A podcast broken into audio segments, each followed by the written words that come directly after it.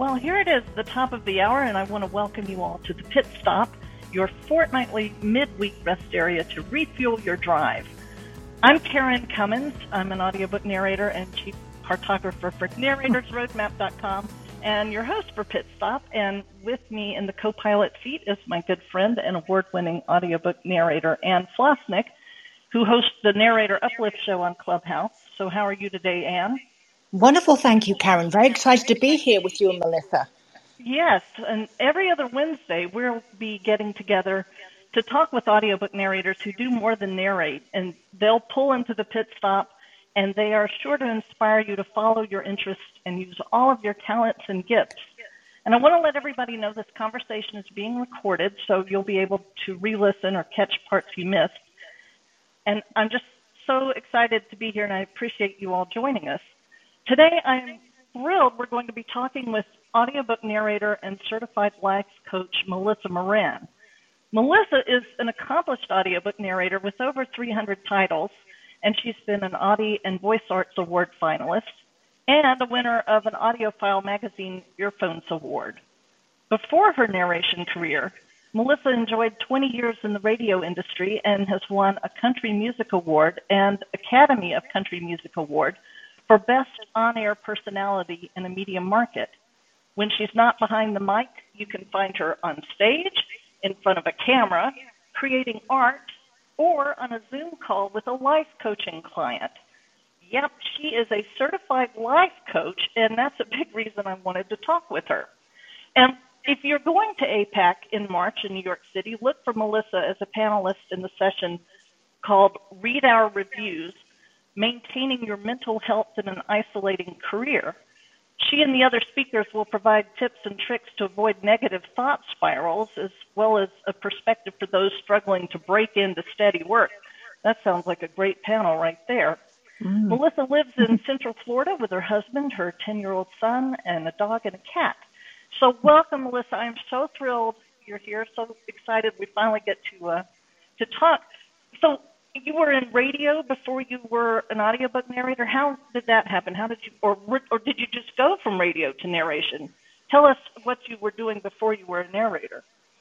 Yeah. Okay. So I originally went to school, college, um, for film and animation, um, straight out of high school because I, I thought that's what I wanted to do. Like, on paper, I really enjoyed drawing and I loved watching movies. And I was like, put the two together. What do you got? Animation. Uh, yeah. So I went to school for that. And I didn't realize how tedious it was and how much I didn't want to do that as a career. So, whoops. Um, so I uh, left after a year. And I, I noticed that while I was working or not working on projects. I was procrastinating usually. I would always have this great Philadelphia radio on. And it just dawned on me one day that I could do that. Why not? And when I went back home after my failed year of art school, I got an internship at a radio station and I just kind of went from there and I kept getting jobs and jobs and jobs, moving around, living a sort of, you know, gypsy life uh, up and down the East Coast. And eventually, one of my colleagues in my now final um, job as an on air personality, one day he mentioned to me, Have you ever thought about audiobooks and being a narrator? Because he knew that I really enjoyed theater and I knew how to work the equipment. Um, you know, I knew how to edit and work the mic. So he said, What about that? And I have to say, I had never listened to an audiobook before. and I thought, okay, well, let me listen to one and see what it's all about. And my first listen was the beautiful and lovely and talented Tanya Eby. And I always remind her of that and I thought, wow, this people do this? this is awesome. And I started narrating and it, it was so funny because I started in my like production room of the radio station because there was a mic and there was a computer. It was all right there to me at the time. So that was my unfair advantage, you know, if you will, getting into the industry. And I started off with a children's book, and then I moved on to romance and um, spicy romance. And it got to the point where I was really uncomfortable doing some of the books I was doing in a public space. So then I inevitably got the equipment in my own home, and that's that's how it all started. So how long were you doing that concurrently? You were so you were still working at radio, right? And then you were doing audiobooks at the station. How long did that last? Yeah, I started, my first book was in 2014. And, you know, like I said, I started out in the production room, and it, it took me probably, I don't know, four to six months to really say, okay, like this could be something. So then I bought the equipment, set up something small in my bedroom. It, I mean, it would be embarrassing to show you what I was using back then, but it worked. And I decided in 2017 that I would officially go full time. And what that looked like was because I enjoyed a 20 year career in radio. So that was my life. And also at the time, I had a five year old. So to go from what some would say, I know radio is not considered a stable job, but I also worked for a family owned radio station. So it was really a steady job for me. Um, you would basically have to punch the manager in the face to get fired at that place. So um, I wasn't going anywhere if I didn't want to. So I always told myself if it ever got to the point where I outbooked my radio job, like I literally couldn't do both, um, I, I would then leave my radio job. And it all came to kind of a crescendo when I went to my first APAC, um, Audio Publishers Associate, Association conference in New York City in 2017. And I met publishers and I met people from the community from all over the place. And it, it, it was like I met my tribe. Like I finally met my people. And it was at that point where I was like, okay, this is it. And making the leap wasn't easy still because I still had to go to my boss and say, hey, I'm leaving you after 10 years at this station. Well, you Um, could have just punched him. I I mean, that would have been easy out. He was a nice guy. Um, but but yeah, it, that was hard, and it was like jumping off a cliff. But here I am, and I have zero regrets. Well, that's the the best part. And the, the thing is now you are doing life coaching too. And so so you were you were narrating and then when did you get the bug about life coaching and how did that come about? Mm. That was in, I would say it started in the spring of 2020. So we all know what happened in 2020. Um, and I I think it was it, it was a bunch of things um, that had to happen. Um, well, first of all, I want to say that I've always loved self-development and motivational speakers, you know, the Tony Robbins, the Mel Robbins, the uh, uh, oh gosh, uh, there are a million I can't think of right now.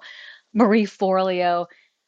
I loved reading the books and watching the YouTubes, and it was always something I had enjoyed. Um, but I I think in 2020 it was the lack of the the human touch, the the communication, the confusion, the people just need to be heard, um, the the high stakes emotions and trauma we were all going through at that time that made me realize that connection was the most important thing. And I believe we already do that as narrators. Um, we we are storytellers, which is the in my opinion, it's the highest form of art. Um, you can you can perform. So it made sense to to make that switch. And there were other personal things in my life that were going on where I started to really question how I was starting or how I was listening to people. Was I really listening? Was I wrapped up in my own world? And there's nothing wrong with that. We're all wrapped up in our own worlds. But but I think there's no greater gift than really listening to someone. And so I kind of put all those things together and I found this thing that people did called life coaching, and it blew my mind. I knew about the motivational speakers, but I didn't know you could do that with it, like on a one on one basis. So, yeah, it just kind of broke open this new world um, that I became obsessed with and, and eventually became that. Well, you, you had some sort of official training and curriculum. And because mm-hmm. I know mm-hmm. you said you're a certified life coach. So who does that certification and what was the training like? And I guess even backing up before that, I mean, I love self-development. I'm I look at these things and what made you want to develop that interest further into something that is actually now a second career? Oh, hmm. What was it that made me want to take it on actually as a career? Well, yeah, because I suppose, you know, you could just be a good listener. you know, you you could use what you learn and you could improve your own life. You could become a better wife, a partner, a mother, a, a family member, a friend, um, which is great. And I think the reason why I chose to do it as a career was because in addition to all of those things, I saw that a lot of people in my own community, in the narrator community, and voiceover and beyond, um, were were struggling with a lot of things. Also, so I thought, okay, well, maybe I can help them. so to to turn it into a career, I, I don't know. I, I suppose it just kind of made sense to offer it up to other people. And in terms of the training, I went through it was like a an 8 month training and you learn a lot of the the technical things um, because I know a lot of people are concerned about well is this therapy? And like it is not.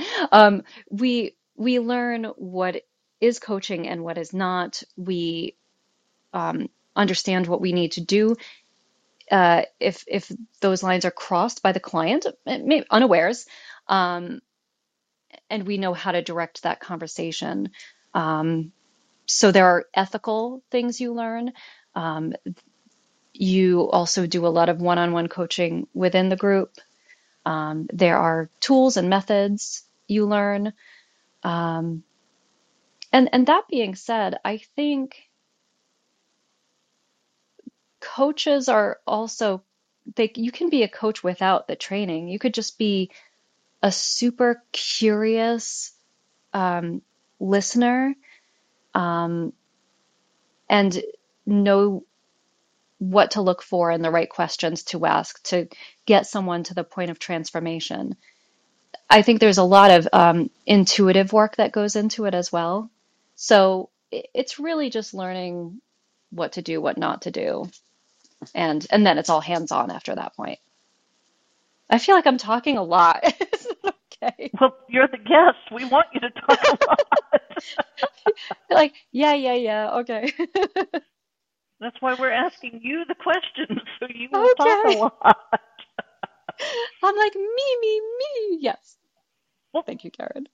You know, I'm always curious about signposts that people get along the way. Like, you know, how long did it take you to realize this was a thing and you were going to do it?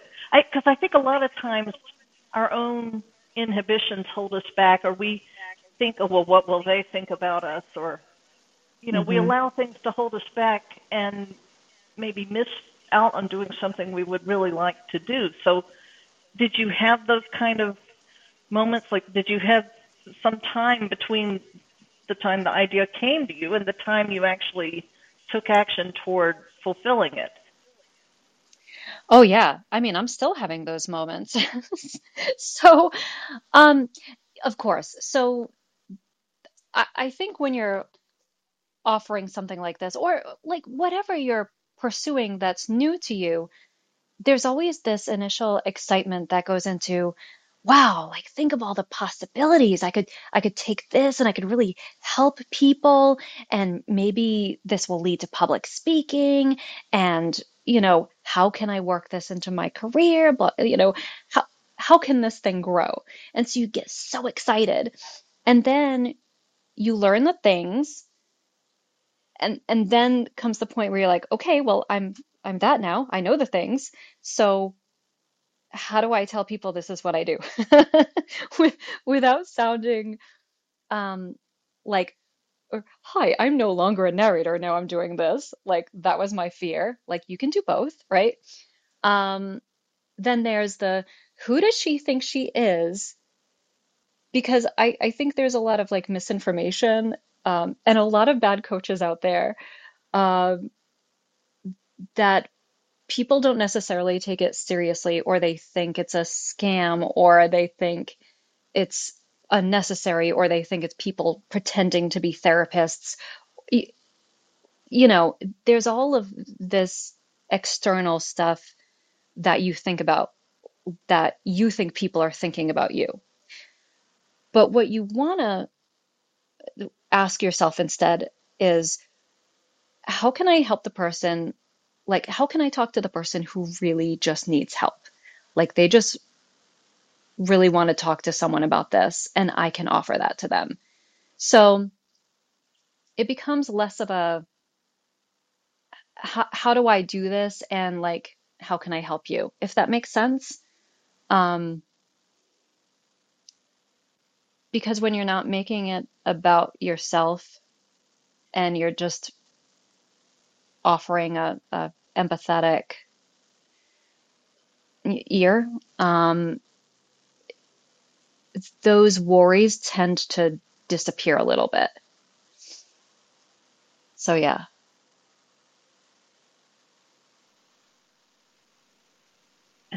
obviously, Anne, jump in here anytime you want. I don't want to monopolize all the questions. I was just going to say, Melissa, I have listened to, I think, hi there, most of your um, podcasts, and I got the impression from when you kind of spoke about this issue on those that really you're listening, kind of thing, and then usually the the querent has the answer within themselves. Is that kind of on the right lines? Often? The, yes, you always have the answer. So I, I think one of the misconceptions about a life coach is that we're there to dole out advice. And, and that couldn't be further from the truth. Um, you, as the client, or whoever is the client, has everything they need inside themselves. Yes. No one knows you better than you. So who am I to say, this is what you need to do? Um, a, a, life coach is a mirror. You know, to put it plainly and simply, um, and just asking the right questions like how like I'll ask you how many times have you just been in a conversation with someone and something came out of your mouth that you're like, "Huh, I didn't realize I thought that." right. Is that huh, you know? Mm. Um so it's it's like speaking the things out loud carries so much truth. It's like it's crazy. Um so yes, people have all of that inside of them. And it's it's just knowing the right questions to ask.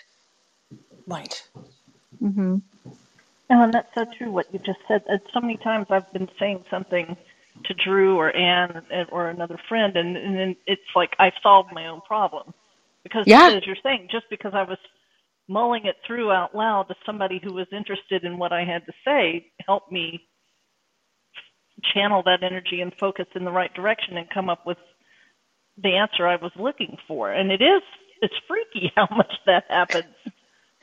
Yeah. Yeah. And it's just, it, it's having that conversation because generally what what we do is we like we're all living inside our heads and we have 60,000 million whatever thoughts a day.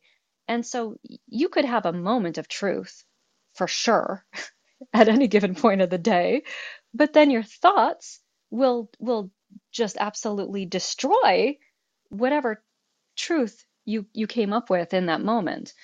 Um, so and and so I think when you're speaking with someone, you're speaking those thoughts in real time and we're there to challenge you. Like, how true is that? Does that thought serve you? Um, is that is that a thought you want to think? You know, are you being kind to yourself?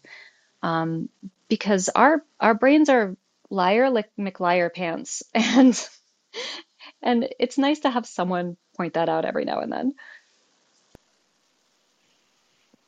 And one thing that I'm really curious about is how you divide your time between being a narrator and being a life coach, because obviously your clients on either side of that fence are not going to coordinate your time for you, and they could both be equally demanding. So how do you make that happen? Yeah. Um, so I have, you know, a, a calendar set up.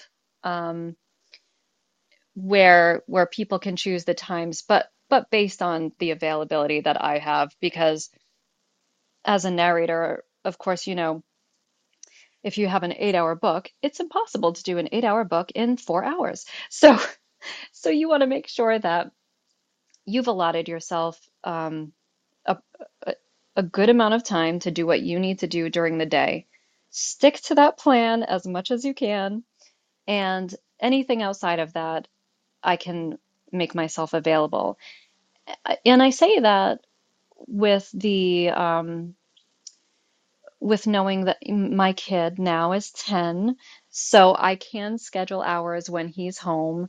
Um, back in the day, I, I couldn't do that. So as he gets older, I have a little bit more freedom um, when I'm not in the booth, which is nice as long as he's on his computer, he's good to go. But that being said, I I do make sure I I give my family my um, as as much time as I can.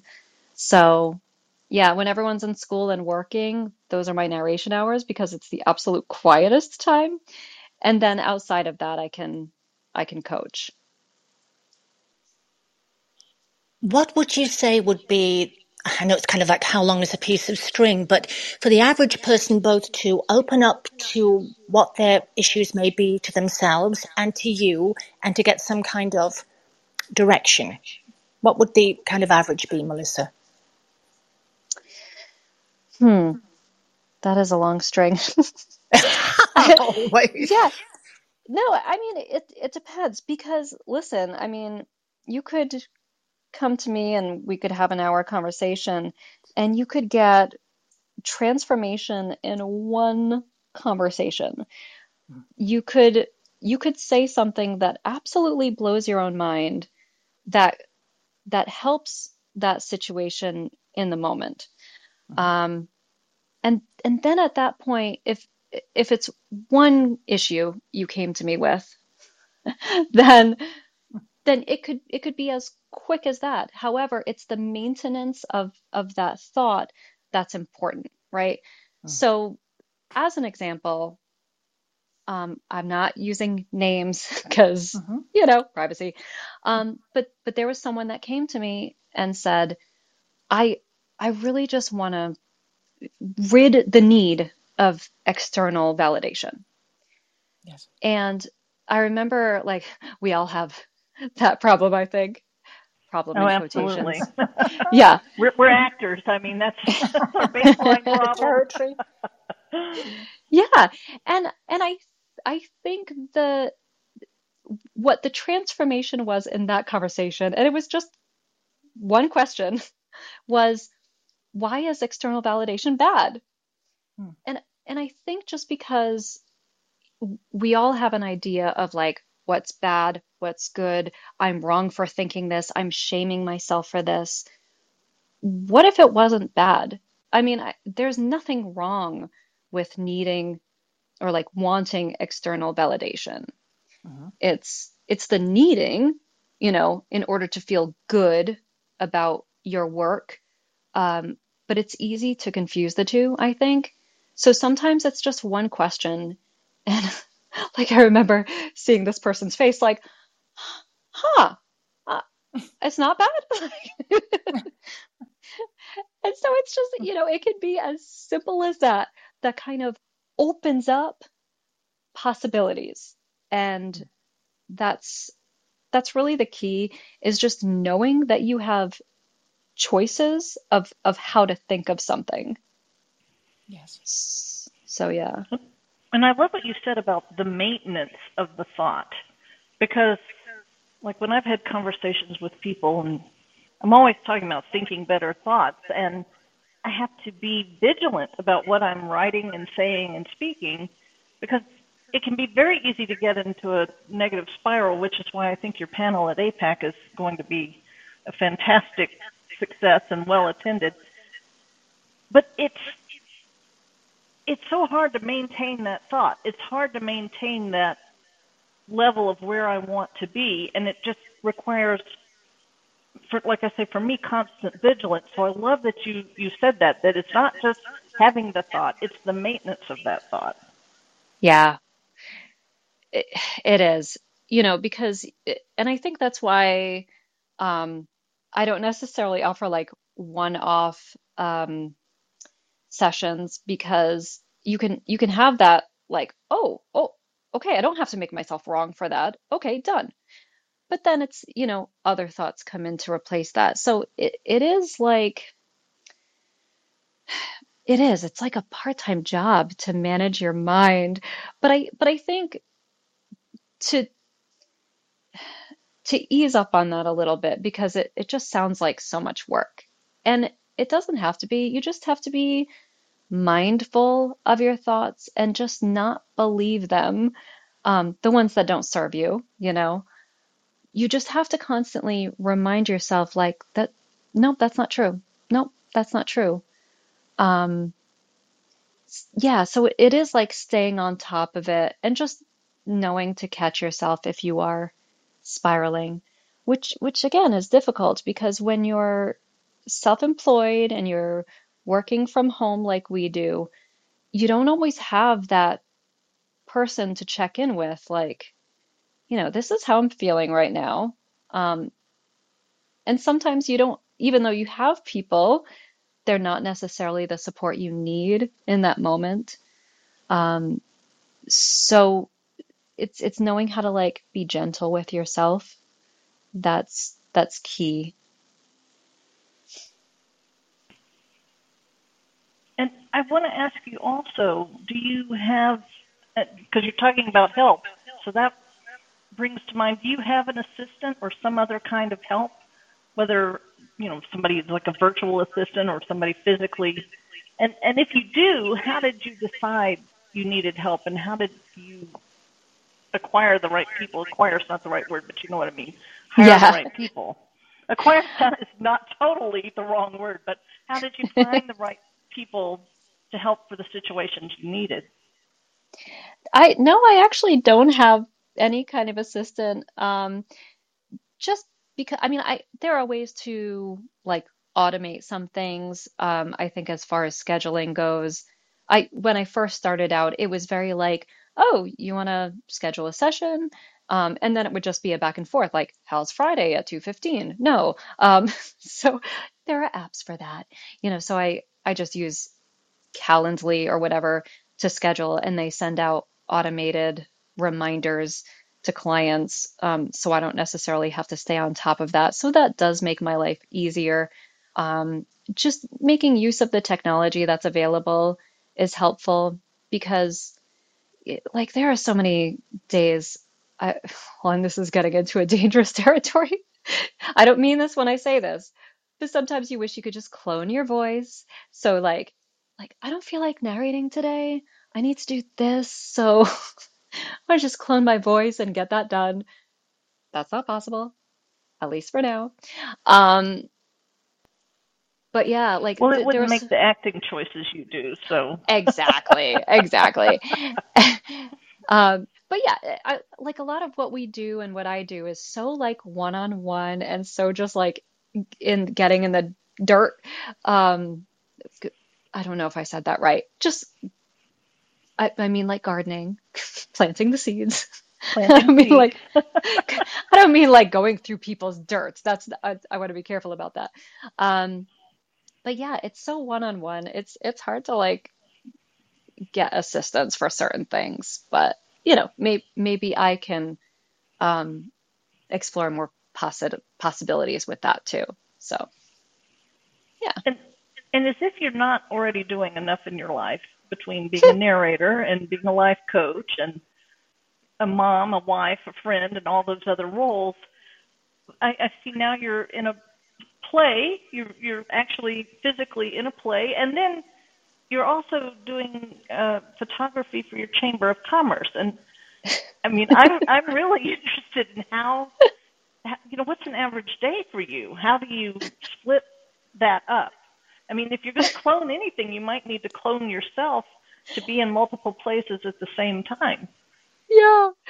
Well, I mean, I could ask the same of you. You know, you have this wonderful website and you blog and you narrate. And so, listen, I think the way we are as as multi-passionate entrepreneurs, we're we're always seeking out like artistic, fulfilling projects we can do that keep things interesting, um, that feed our our creative side. Like as much as I love narration and I consider that like my number one career, um, I I don't think I could rely on just that to sort of feed the creative monster. Like you also want to get out and well, at least for me, um, and do a a play. And I think for me, the dangerous part is that if I have no filter. So if I I was on Facebook one day and I, I was scrolling and these auditions come up for this play like a month from now. And I was like, "Oh, you know, I haven't done a play in like a year." And then my my um fantasies start going in my head. I'm like, what if I got a part? That would be fun. I don't know. I could like make some friends and like you think of all the possibilities of this this thing and it's it's basically done. Like I knew as as soon as I got excited about it, I was like, I guess I'm doing it. So it's it's that initial excitement that I'm like, oh, I guess I'm doing this now. Well, I, I was going to key on that because that excitement pulls you along. I mean, you, you mentioned me as an example, but see, I have help. Drew helps me with the website and he directs my narration. So he's fully involved in all parts of my business. And plus, I'm sitting in my house. I'm not going out to a theater. I'm not going out to the Chamber of Commerce. I'm not out and about. All of this activity is just taking place in the house. And so that's why I was curious and I really admire what you're doing, but I love what you're saying about that that flash of excitement that comes to you. And it kind of pulls you along and that's how you know it's for you. And I guess it's hard for me to know when is this just an interest, a mild interest that's going to go away, or how do I make something bigger of it, or does it want to be something bigger? And is, is that something you can speak to? Sure. And I also want to acknowledge that you totally like dismissed yourself but through that whole thing. Um, so I'll, I'll, listen, I'll I appreciate you saying that, but I, I it, it's not that I'm being dismissive. It's just that it is a totally different situation because you're out and about doing all these things that require you alone to do them.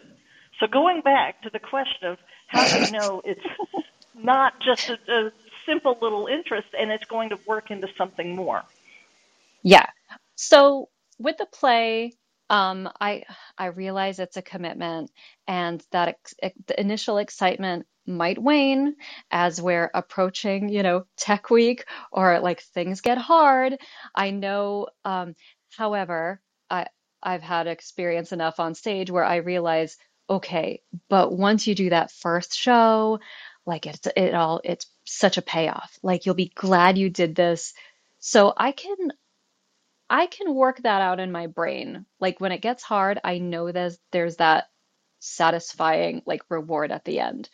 Um, so when it comes to other interests, like so this photography thing like came out of nowhere. First of all, I I do want to mention that I use photography very uh, flippantly. I am a complete amateur. I I just got a nice camera and now I'm like, I want to do all the things. I want to take all the pictures. So I, I lost you. Are you still there? Or, or is it me who's lost? I hear you, Karen. Oh, thank you, Anne. Well, Melissa, now you're on mute. Mic's off. Yeah. Amateur or semi-pro or pro photographer who's available Saturday. And I, I didn't even think about it. I was like, um, and I'm raising my hand because I don't know. I guess I just saw it as a sign. And I'm like, well, maybe this is something to explore. So I guess when when you don't have a clear end, like you don't have a clear goal in sight, that's where it gets a little like, where could this go? Where do I want this to go? I don't know. In this case, like of it being just a fun little thing I'm doing, it, it's okay if it fizzles out. I have no attachment to like one day being the next whatever famous photographer. Um, so I'm just gonna let it ride and see what happens. Um, and if if things start moving in the direction of like, well, maybe this is something like this this could be another passion, then what I, you know, again, it goes back to being a, a creative freelancer and having that entrepreneur heart. The challenge comes in of, okay, how, how many things can you physically do? You don't have to turn everything into a career. Like that could be a hobby, and that's okay. Not everything has to be monetized. Just because you enjoy something doesn't mean you should turn it into a business. Um, well, that's a refreshing These are the things I right have to constantly remind myself. Um, and the things that are truly meant for you, you will you will want, you have a deep desire to continue doing it until you don't. so there's just so much beauty in the world. And why would you uh, keep yourself from doing those things? Now, you also have to, you know, keep your family in mind, your loved ones in mind. You, you don't, you know, I mean, you can do whatever you want, but I personally want to give my time and attention to them first and foremost. So I think anything that satisfies me creatively while also maintaining balance in my home is is what really uh, is what I really value in life. So um, it's it's knowing where to where to pull back and when to pull back. That's the challenge. Did any of that make sense? Well, yeah, it does. I mean, I I feel that way. And, and has this happened with you where you? oh, I can't a... hear you for some reason. Oh well. Uh... Oh, okay. Hold on. My my volume went down. okay, I, was, I'm, I'm sorry. Could you repeat what you said? Is, it, it, this it, I relate very much to what you you were saying, and I wondered, Anne, if this has happened with you, where you get this spark of an idea, and then you're like, well, I just have to keep seeing what happens here. Yes, but not to the same way that Melissa does. I sense it, and I admire you very greatly, Melissa.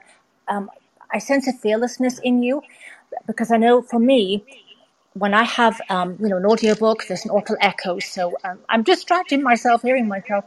But when once I have that audiobook, that's my commission, and it's like the portcullis goes down, and that's all I focus on until I get to the end of that. And then I'll look up again, up for air, and see what's going on in the in the world. But I admire that you have a, a much broader focus than I have developed.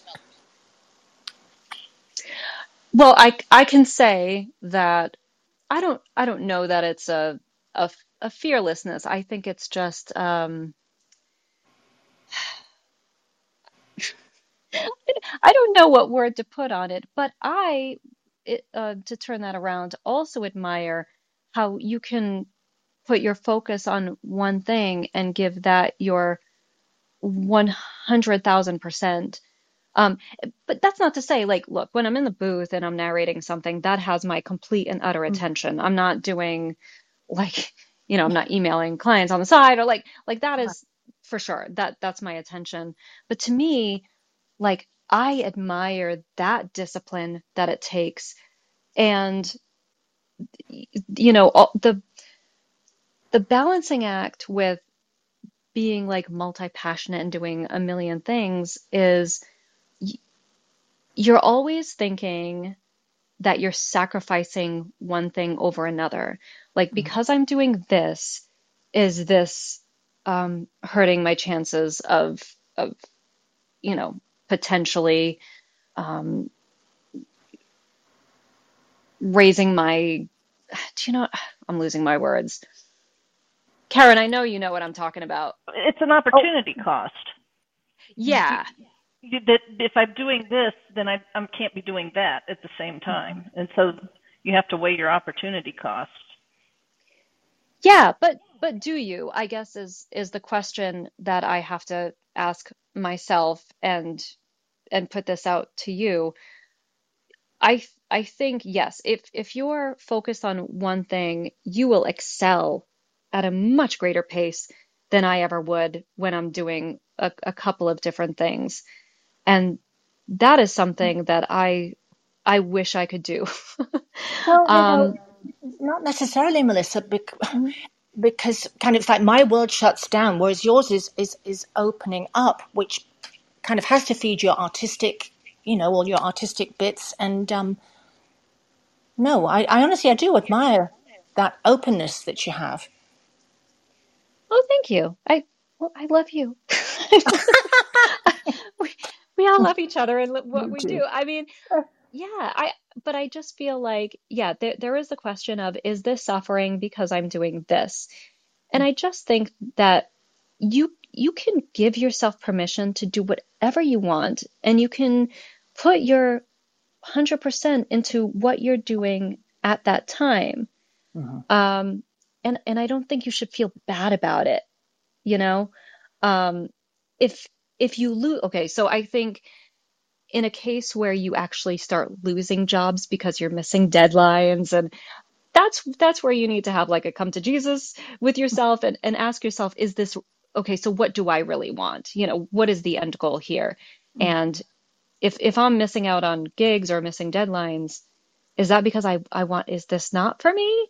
Or do I need to sacrifice this um, over here so I can really start focusing on what's important? Yeah. Right, right. And when you have a book, do you, is that your, you, you- you're doing all these other things, but how much time per day would you say you spend on the book and then include the other things as well? I have quiet time when my kid is in school and my husband is a school teacher. So Mm, um, mostly I I'm in the booth from like 9:30 a.m. to about 1 p.m. mhm, So I'm I- listen, I in the beginning I put a lot of pressure on myself because it was always said that a professional narrator can get two hour two finished hours per day. mm, And for me, like I I'm a slow narrator, just I don't know why. It takes a lot for me to hit one hour. Um, like like I would need to for every one hour, I'm in there three. Like I was never a two to one, right? hmm Yep. So I had to be honest with myself and say, do I want to be a two hour narrator, two, two hour a day narrator, which is going to put me in that booth at least six hours? Or do I accept my quote unquote limitations? It's not. It's just what I, it's how I work. hmm Do I accept that and schedule around that? And so in the end, I was like, you know what? One hour a day. That's what I can do. Right. No, that's excellent because it's all about to thyself be true, right? hmm That's how you live your life, and, and that's perfect.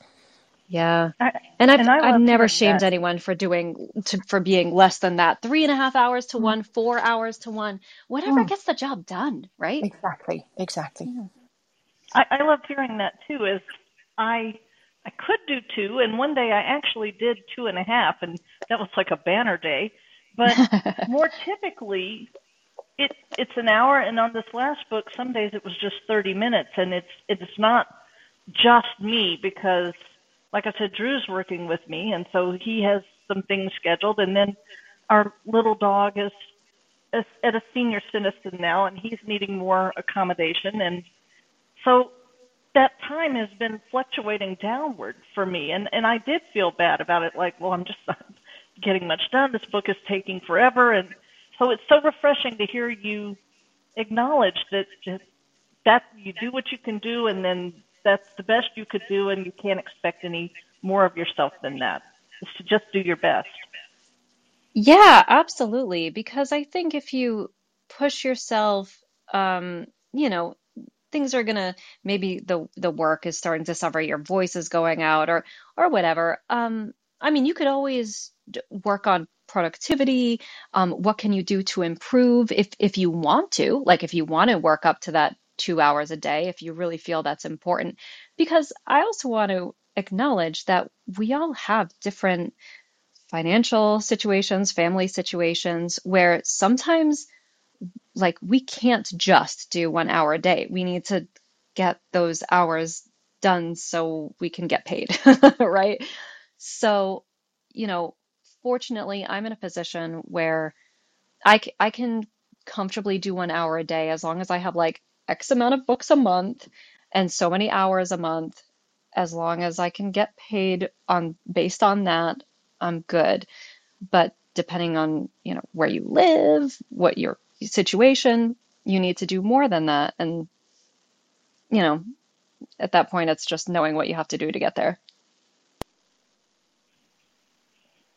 And our time together is coming to a close, and I just want to encourage people. I know Anne has been posting in the chat that if you want to talk with Melissa, come on up. You just have to raise your hand in the app. So I did want to put that out there one more time. But uh, in the meantime, I have a couple of questions for you in what I call the pit stop hot seat. Okay. the, the first one, and this is one of my favorite questions of all time, is what is your most trivial, useless, or flat out counterproductive superpower? Trivial counterproductive superpower. Ah, I, give me an example. Like, what would yours be? Well, mine is that I can hear music playing in a store before Drew even knows, and I can name that tune before Drew even knows there's music playing. Uh, I mean, it, it doesn't help anybody, but it, it's definitely a thing I do. Um, ah, gosh.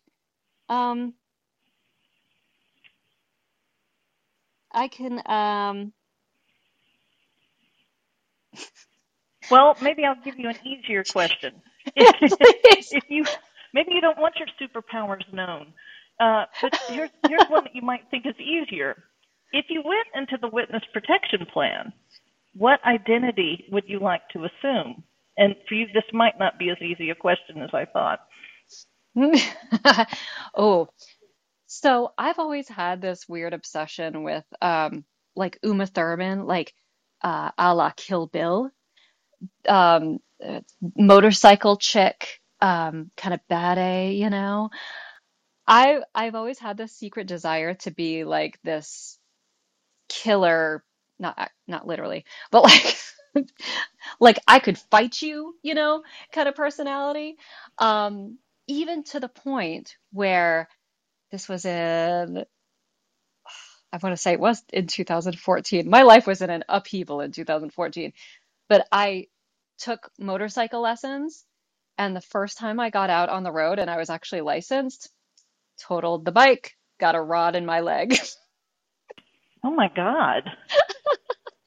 Yes, thank God for helmets. That's all I have to say. Wow. But I will never get on a bike again. But I just to prove that I have that in me, that I have a strong desire to be a biker girl. It's just I can't do it. Well, maybe you should look at scooters. I think even, you know, anything motorized, I think I'm just going to have to avoid. Like, I don't even know how I have a driver's license.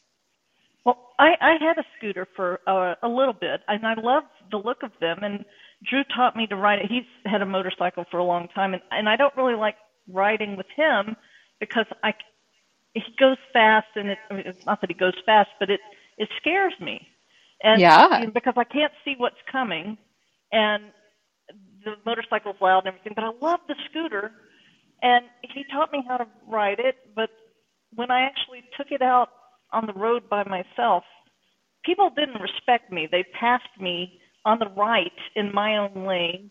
Ooh. And and that scared me too. And and really I'm just not an outdoorsy girl unless I'm in the pool or by the pool. And so we sold the scooter. But I still have a fondness for them and but I don't know that it quite meets with your bad girl image of you know, that you'd be on a twist and go scooter.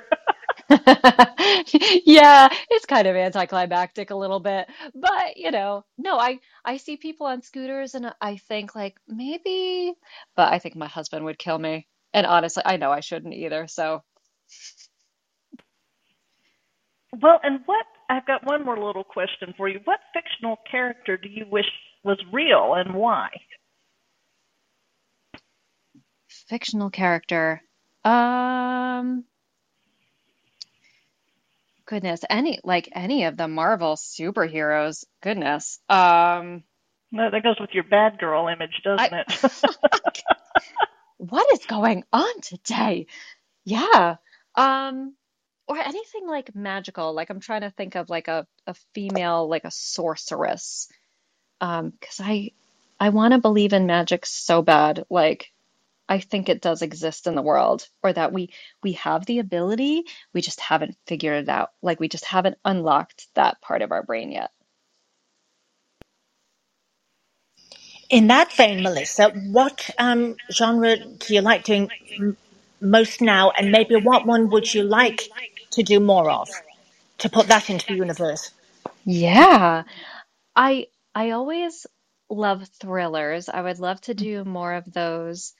Um, and you know, I was I was encouraged by a casting director. He said to me a a couple of months ago, you know, you should try nonfiction. And when I think about it, I actually love listening to nonfiction, and I just don't do it a lot. And I think it's just I I never really did that in my career. I don't put it out there that I want to do nonfiction, and there's not a lot on my Audible list. So I don't know. I think like fun nonfiction and anything to do with mindset, of course, but most of those books are narrated by the authors themselves. So um, yeah, I don't know. Maybe more nonfiction. That might be interesting. I think you'd be great at that, of course. Aw, Yeah. thank you.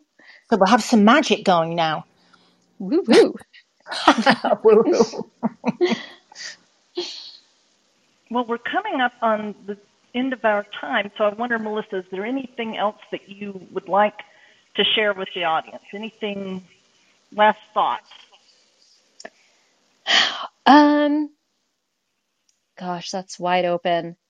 I just I just like to remind myself every single day, if I can, if I remember to, that A, everything is made up.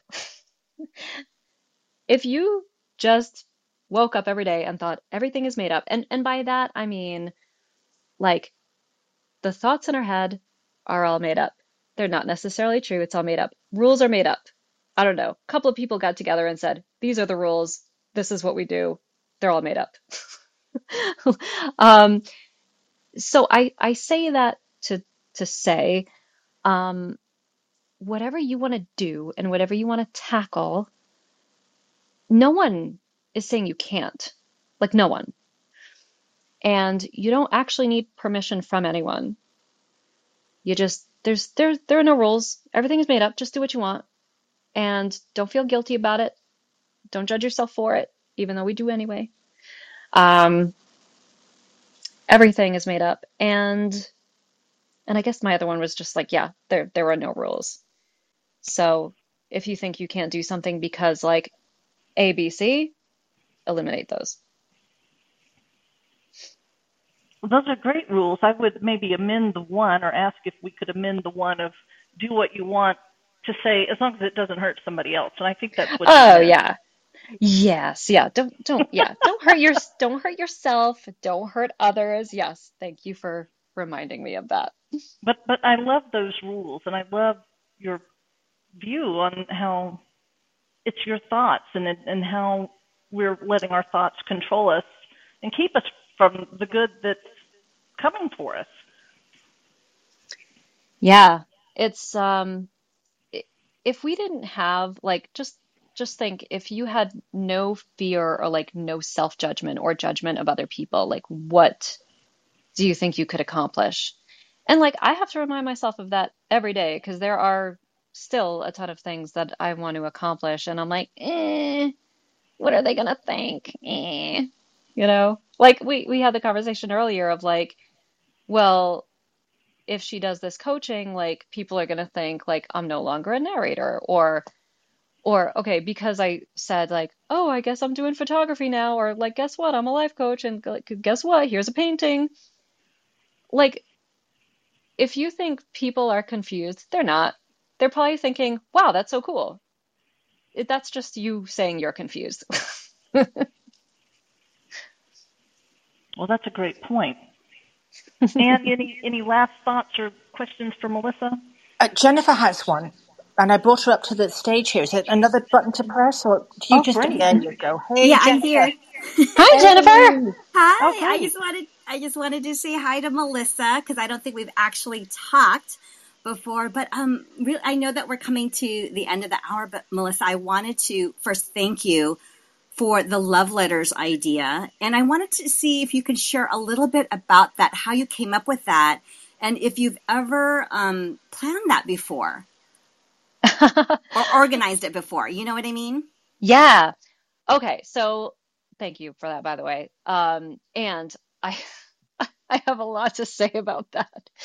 Um, this, this all goes into the, the thought work as well. So Jennifer brought up something called love letters. So I, I'm part of a women's group, uh, and, um, I, I don't know. I was walking my dog one day and I thought to myself, you know, it would be so cool to have um, other people remind you of how beautiful and special and wonderful you are because we often forget that. And like so many times I see on social media, like someone posts a picture of flowers or chocolates or, or whatever they get in the mail from from a colleague or a loved one and it like made their day, like their week, their month that someone else set aside the time to think of them and send them something like physical. And um, so I put together this love letters exchange. So, kind of like a Secret Santa, where um, if you wanted to, you could be matched with a, a fellow sister. It's a f- female only thing. And uh, it would be all anonymous. That sister who got you would then research you on social media or whatever they know about you. They would write you a physical, like an actual mail love letter, love letter, quote unquote, basically how amazing you are and the light you shine upon the world. And you would get that letter in the mail. So, so I came up with this idea. I said, "Hey guys, wouldn't it be cool if dot dot dot?" Everyone loved it. Um, so I start getting the, I had everyone send the letters to me because it's all anonymous. They send the letters to me, and then I go and I distribute them to the recipients. so I don't know if you're aware of this, but narrators are a little bit like like you have to like wrangle cats, like it's herding cats. so um, I, I got a but like so many, and there were there were like three or four letters I was missing. God love them. I mean, they they have busy lives. Stuff happens. I get it, but there were three or four women who couldn't do it, which kind of like messes up the entire chain because this person writes to this person, then this person, like it's it's a chain. And so that kind of flipped me out and sent me into a panic. Um, and I'm currently still spinning in this panic because I've now had these love letters in my possession for a long time. And um, I'm I'm getting ready to send them out this weekend. But because I thought to myself, I have to write these extra letters myself because I couldn't get them from the people, um, that sent me into a tailspin. And because it didn't work perfectly and the way I wanted it to, and now I'm putting all of this on me, I haven't sent them out yet. so. Melissa, first of all, I, I wanted to say thank you again.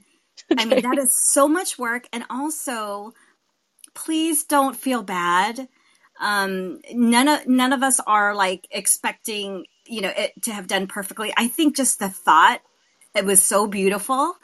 And I thought, I feel that everyone who wrote a letter, it was very therapeutic for us as well to write those letters. Oh, good.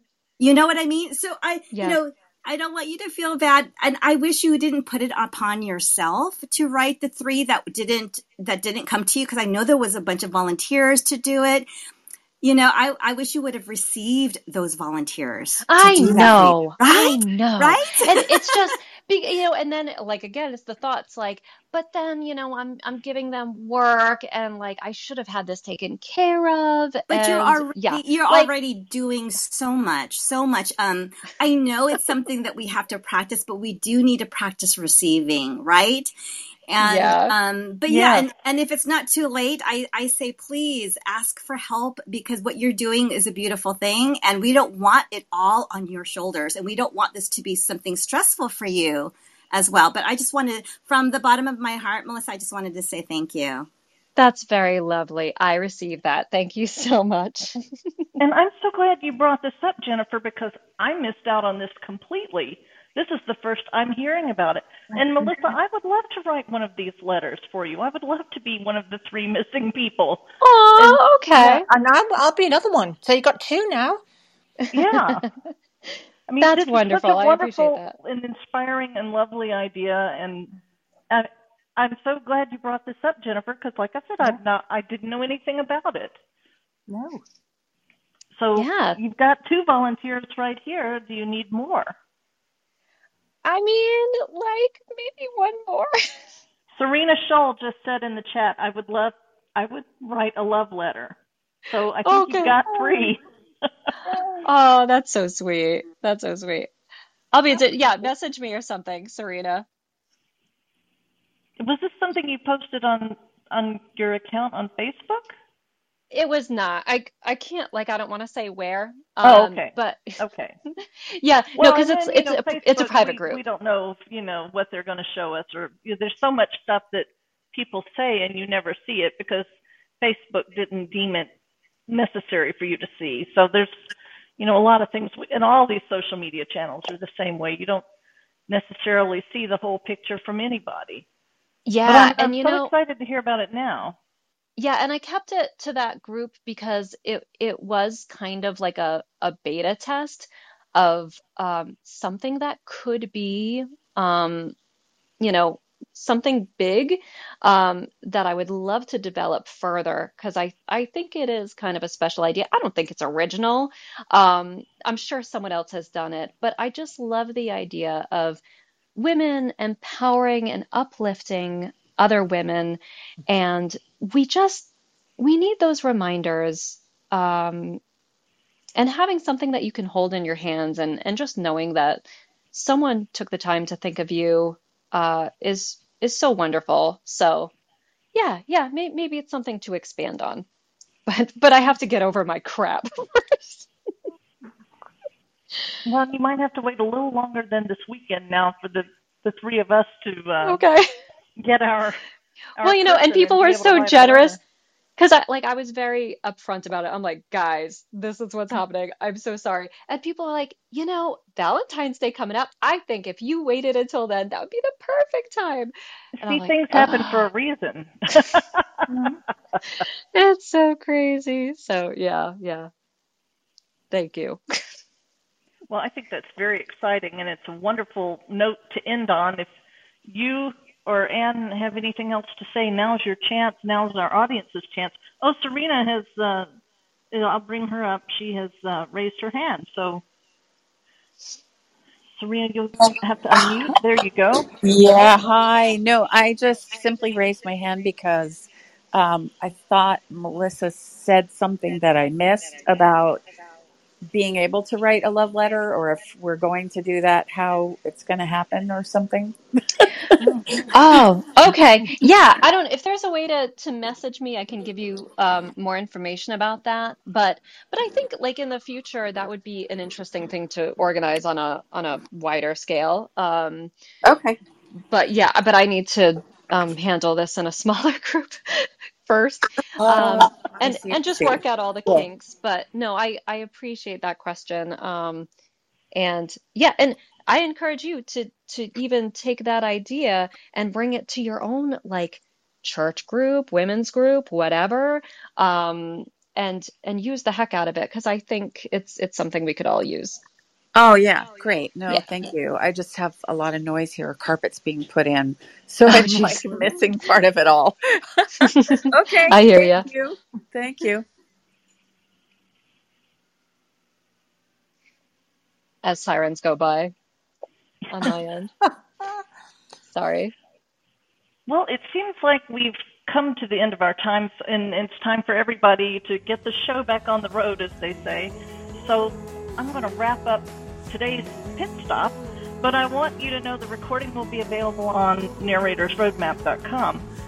And I hope everyone in the audience will take another road trip with us in two weeks on February 1st when we'll be speaking with Sarah Puckett, who's the owner of Pink Flamingo Productions.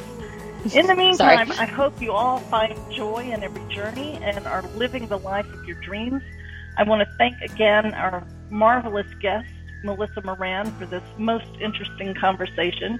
To my dear friend Anne Flosnik for your excellent questions and support and to all of you in the audience for spending time with us today. So thanks so much and uh, have a great afternoon.